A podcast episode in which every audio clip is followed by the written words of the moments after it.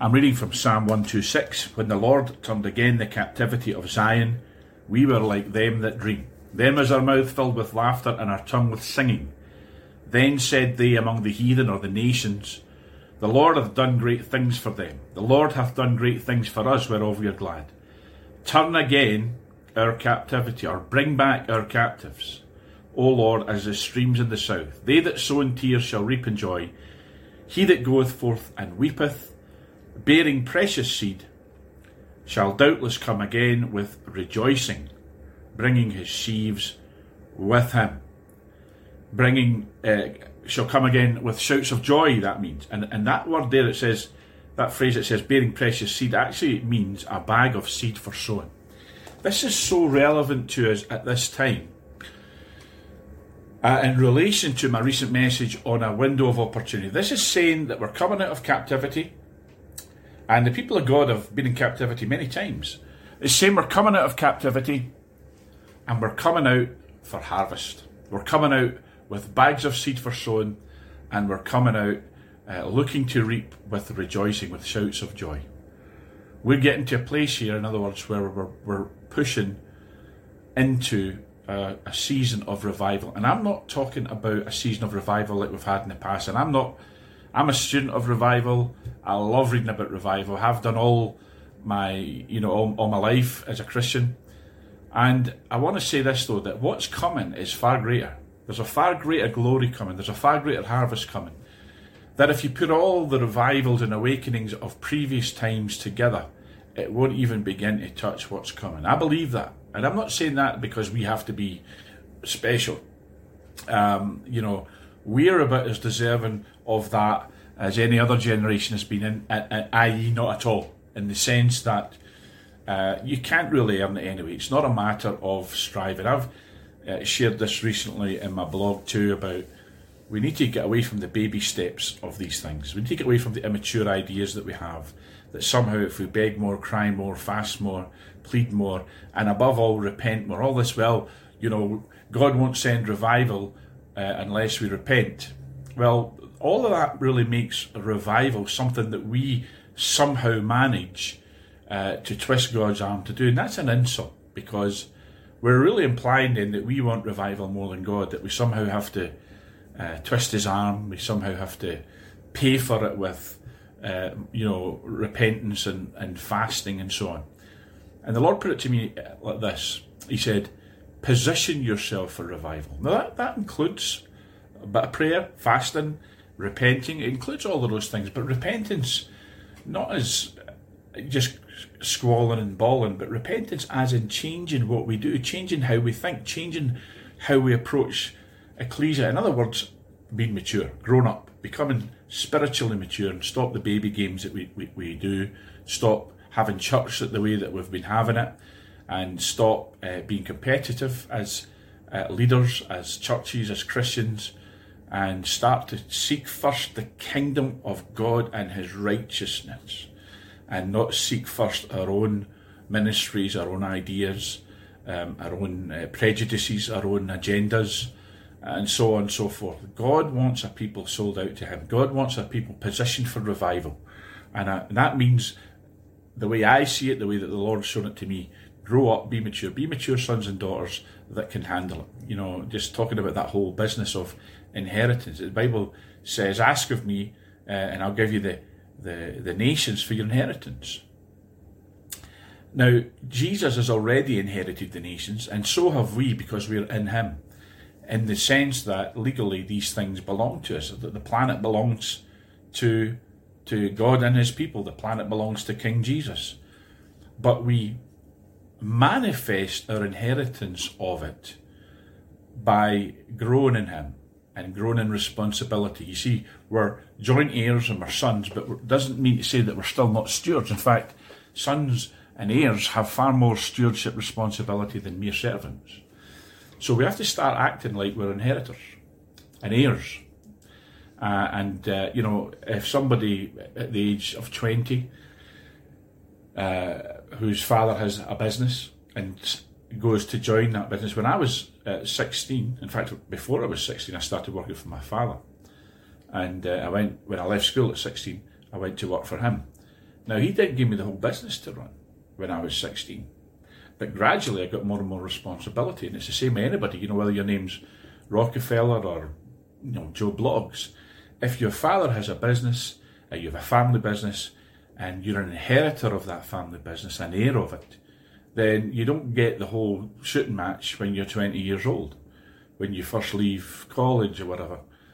You, you are given responsibility incrementally, and so you inherit incrementally. It's all yours legally. It all belongs to you. Um, but let's just say, for example, yeah, you were an heir of a, a family business, uh, and your father died, but uh, you weren't ready to run the business, but you were the heir, so you owned the business. Now, if you had a responsible board of directors, they wouldn't let you be the boss right away. What they'd say to you is keep working the business, develop experience, uh, grow a bit, mature, learn the business, and then at a later stage. And that's why we have inheritance laws and we have these trusts where sometimes uh, money is withheld from the heir until they, they reach, and sometimes that's incremental, you know, you get so much at the age of 16 and 18 and 21 and 25 we have these trusts and they're held in trust because they want to see that you're not some, you know, absolute uh, mental case that's going to squander what you're given. Um, and so there are conditions attached to inheritance. It all belongs to you. It's all yours, but you're given it in stages. And we're a little bit like that just now. We, we want the greatest revival the world's ever seen. We're promised it. We're believing for it. We're crying out to God for it. But the question has to be asked are we ready for it? Are we mature enough? Do we have the shoulders to take it on as co labourers, as joint heirs, or are we still playing church games? God wants the ecclesia. I'm making this uh, difference all the time in my teaching between the ecclesia and church. And of course, church is how we translate the, the Greek word ecclesia. But we've, we've seen church totally different from how the word ecclesia mean, what it means. We've seen it differently. Ecclesia meaning legislative governmental assembly or council, a council of people who are gathered together for the purpose of governance and legislating matters. We, we've not seen that uh, when we talk about church. Uh, we, we, church has been, you know, the four hymns and a prayer sandwich uh, with a sermon at the end, or it's, you know, worship service, you know, by somebody in skinny jeans, um, praising the Lord, and you know, uh, with with their bottle of water and hallelujah, uh, and then we have somebody come and, and bring us a word. None of that is what Jesus meant when he said, "I'll build my governmental assembly. I'll build my ecclesia." None of that is what what he meant. I'm not saying these elements of these things. Worshipping God is fine. Certainly, hearing the message is fine. Assemble together is what, what, it, what it's all about. It has to be an assembly, and that's why we have to be very careful. Don't want to get into it, I'll just very briefly say it. We have to be very careful that what we're talking about these days with Zoom church and church online as being, well, that's okay, you know. It's not okay because it's not really an assembly. It's it's a means of assembly, but assembly means to be together.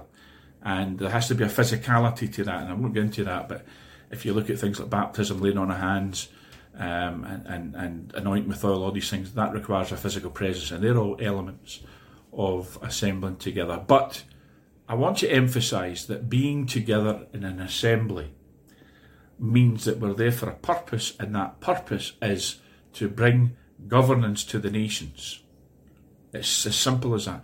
And governance in your local region or your local area you know, as we as we look at churches in different levels, local, regional, national, uh, and, and worldwide, and universal, the body of Christ, the the functions are even as an individual Christian, you have a, a mandate from the Lord to pray for your nation and its rulers that they'll straighten up and align themselves with, with God's purpose.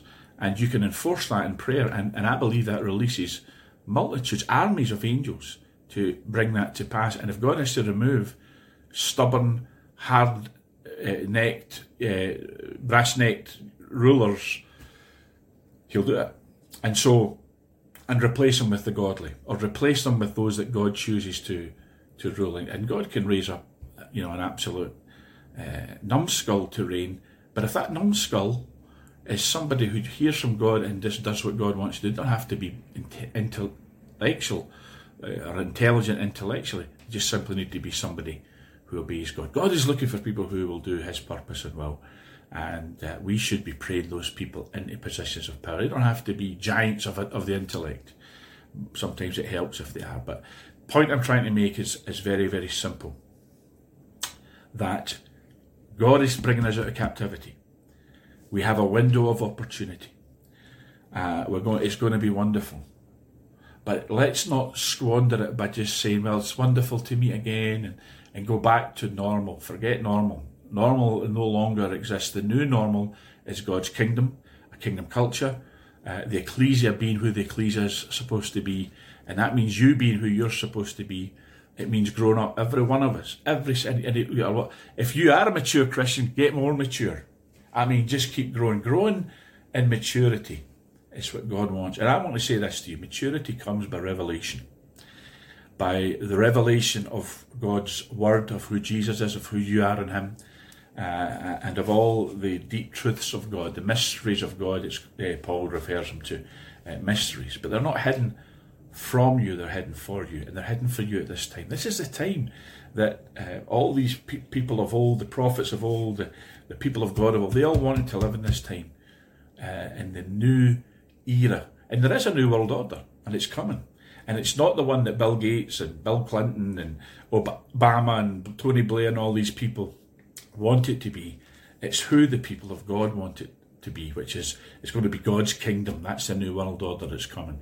And Jesus is coming to reign. But you know, before he breaks through the skies and comes with uh, in the clouds of angels and saints or whatever, he's coming in and through the ecclesia on earth to usher in the end time Elijah ministry, outpouring, awakening. People are calling it the Great Awakening. It's not just the Great Awakening, it's the greatest awakening the world has ever seen.